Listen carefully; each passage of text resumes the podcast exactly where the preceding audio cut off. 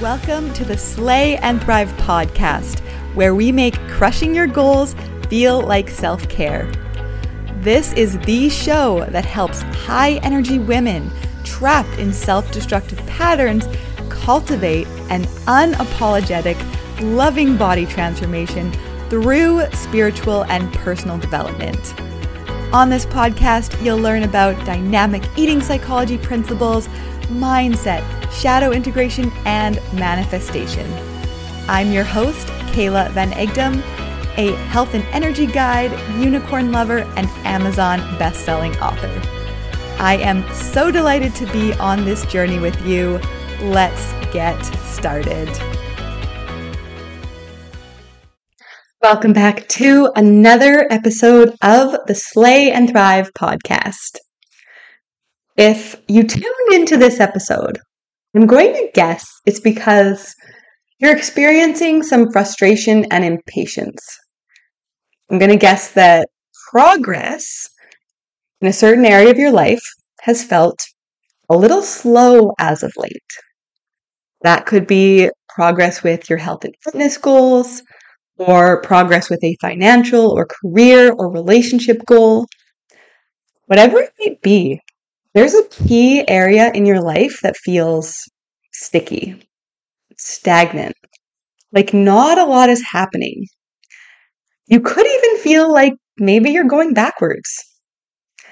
And for someone who loves to slay and achieve and get things done, there are few feelings more infuriating than the feeling of taking steps backwards because I know how challenging these seasons can be.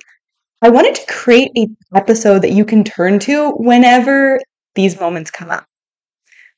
This episode was inspired by some thoughts I had on a run about a month or two ago when I was in a season of what felt like slower progress.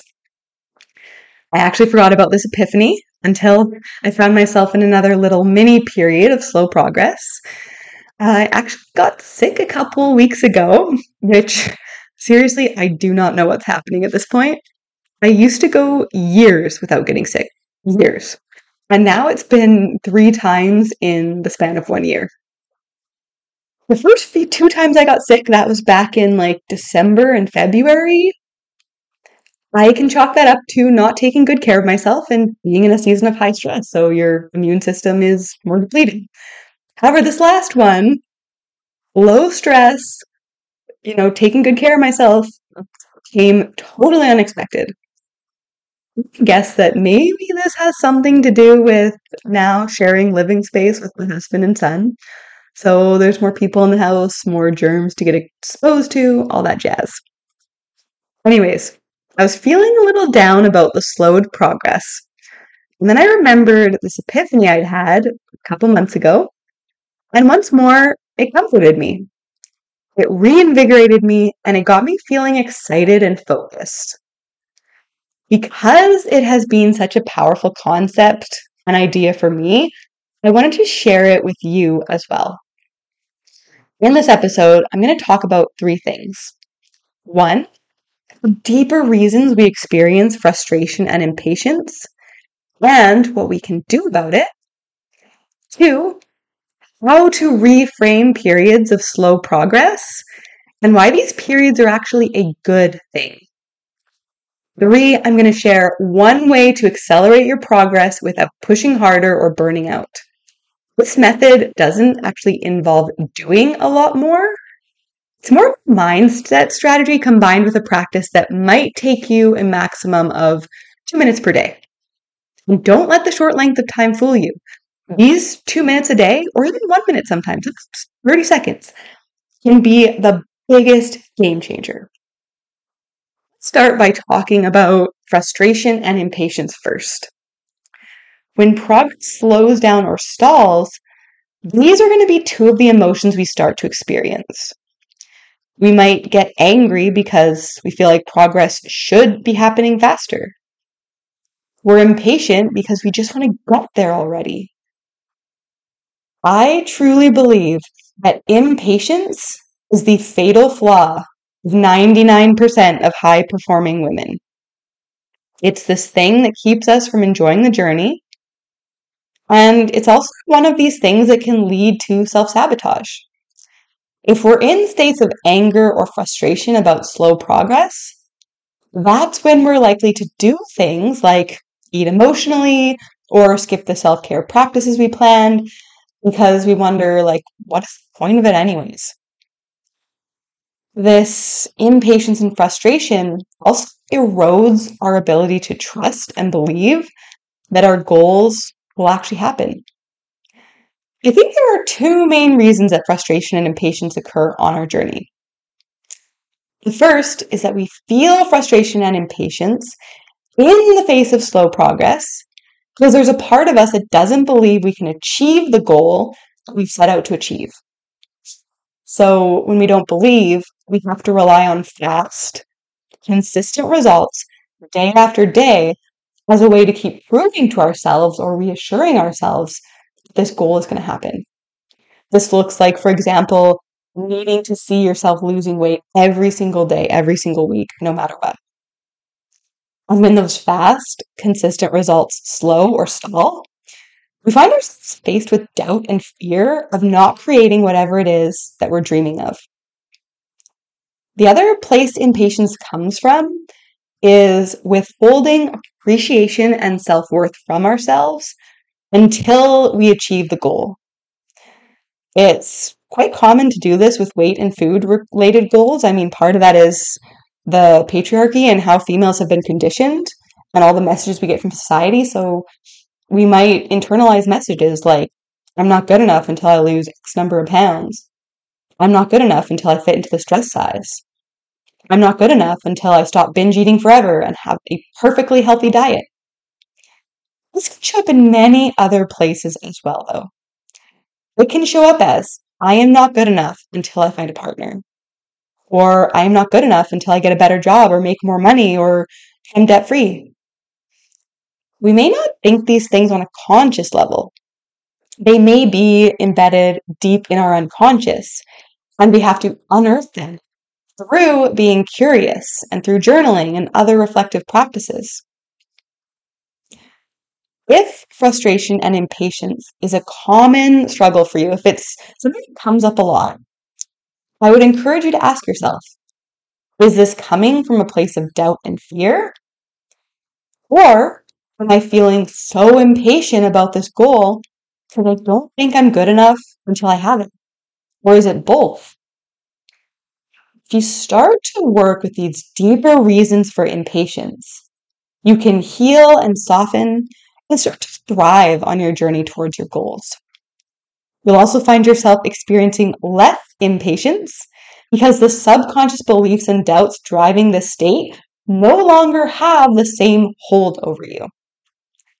I once read somewhere that patience is a superpower, and I believe it 100%. And this is a superpower that I continue to work on because this has never been something that's come naturally to me. And, you know, I've heard that patience was a superpower years ago, and I've been doing the work to become more patient. And there are still many days I get in my car after work and I'm tired, and I have to actively remind myself to be patient and not be mad that the car in front of me is only driving five miles over the speed limit instead of 10 I believe you can kind of get away without getting a ticket. But, anyways, I have to remind myself to like be patient and I'm going to get home and eat dinner eventually. And it doesn't matter how hungry I am, I'm fine and I can be patient. So, patience can be cultivated. It's a skill that can be built. And it is one of these things that helps you withstand times when progress feels slow. And when you can withstand the times when progress feels slow, you can continue to move forward and make progress. And slow progress is actually a really good thing. This is what I realized about slow progress. The slower and more gradual progress is, the more opportunities we have to build consistency. The more reps we put in over time when progress is slow, those reps of activities that will get us to our goal over the long run, when we put in more and more of those reps over time, the more we are sustaining the change that we're making. When you put in enough reps of something over time, whether that is working out, meditating, journaling, uh, mindfully, whatever it is, you're changing at the identity level. You're becoming a new person. And honestly, that isn't something that happens when a person goes on a crash diet or overhauls everything for a month or two to get results. Those results are almost always fleeting and almost always temporary. You don't to just achieve some goal, whether it's a health goal, a financial goal, or whatever. You don't want to become debt free and then go spend a bunch so have so you have credit card debt again. You don't want to train for a race and get in epic shape and then never move your body again and become a couch potato and lose all that energy and vitality you cultivated. You don't want this to be a flash in the pan. You want to be the person who not only achieves the goal, but sustains the goal. And that is why slow progress is something to be celebrated. Because if you're pursuing something big enough for long enough, there's going to be slower periods where not as much is happening. And when you can get into a patient state and trust it's still working, and even celebrate slow progress for all the reasons I talked about above, you're going to enjoy the journey and you're going to keep transforming at a much deeper level. Also, want to wrap up this episode with a beautiful practice I've been using to stay focused and consistent, even in times of slower progress. This is that 30 second to two minute practice that will accelerate your results without making you work harder or burn out. This was something I heard about in another podcast called The Aligned Ascension, which is a human design business podcast.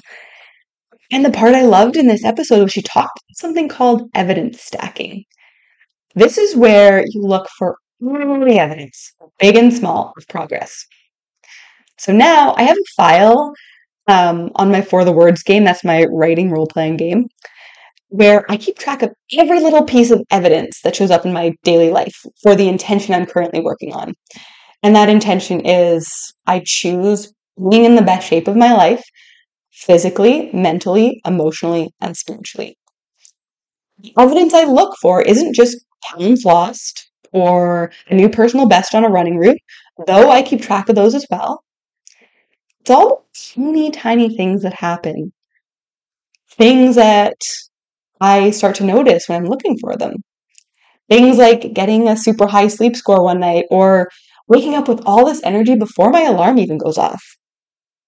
And sometimes progress isn't what you might think. So, take this morning, for example. Like I said, I'd been sick for about a week, did a really half assed run last week and took it super easy. Today, great sleep score, felt awesome, ready to go kill it. And, you know, I actually felt good on the run. And I try not to look at my time until about halfway through the run, once I'm done going up and down the big hill. And I look at my time, and I love to aim for at least a six mile per hour pace. And I was a little under that. So I wasn't on track to, you know, get the run, the four mile run done in less than 40 minutes. And initially I was like, no, I can just run faster and catch up. But that progress in that moment Progress was saying, you know what, Kayla, you're in the latter half of your cycle. You know, your performance isn't normally as high. You're still kind of recovering from the sickness. Progress in that moment was still finishing the run, but easing off and not, you know, maybe hurting myself in the process because I just had to always get a personal best. Because then you're just using the personal best on your run as evidence that it's working instead of looking at the times you're more patient and balanced and gentle with your body as evidence that you are creating more health and not just physical health, but mental, emotional, spiritual. So that practice is so easy and takes a couple minutes every day at most.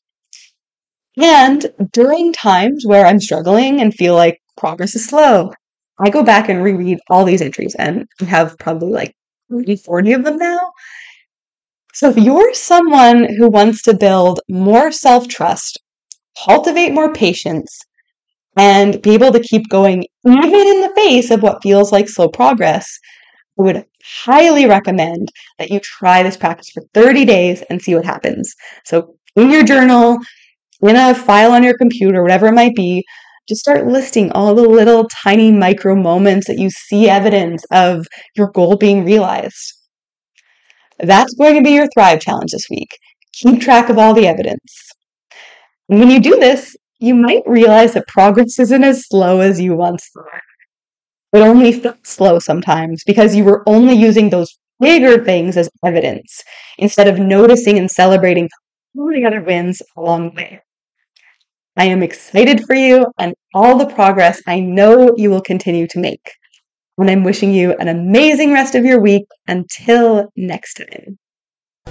Thank you so much for tuning in to another episode of the show. If you want to connect with a community of other amazing women who are conquering their goals, taking massive action, and loving themselves through the process, I invite you to join my Facebook community, Slay and Thrive 365. You'll get weekly challenges, motivation, support, and accountability as you move towards your goals. Hope to see you there very soon.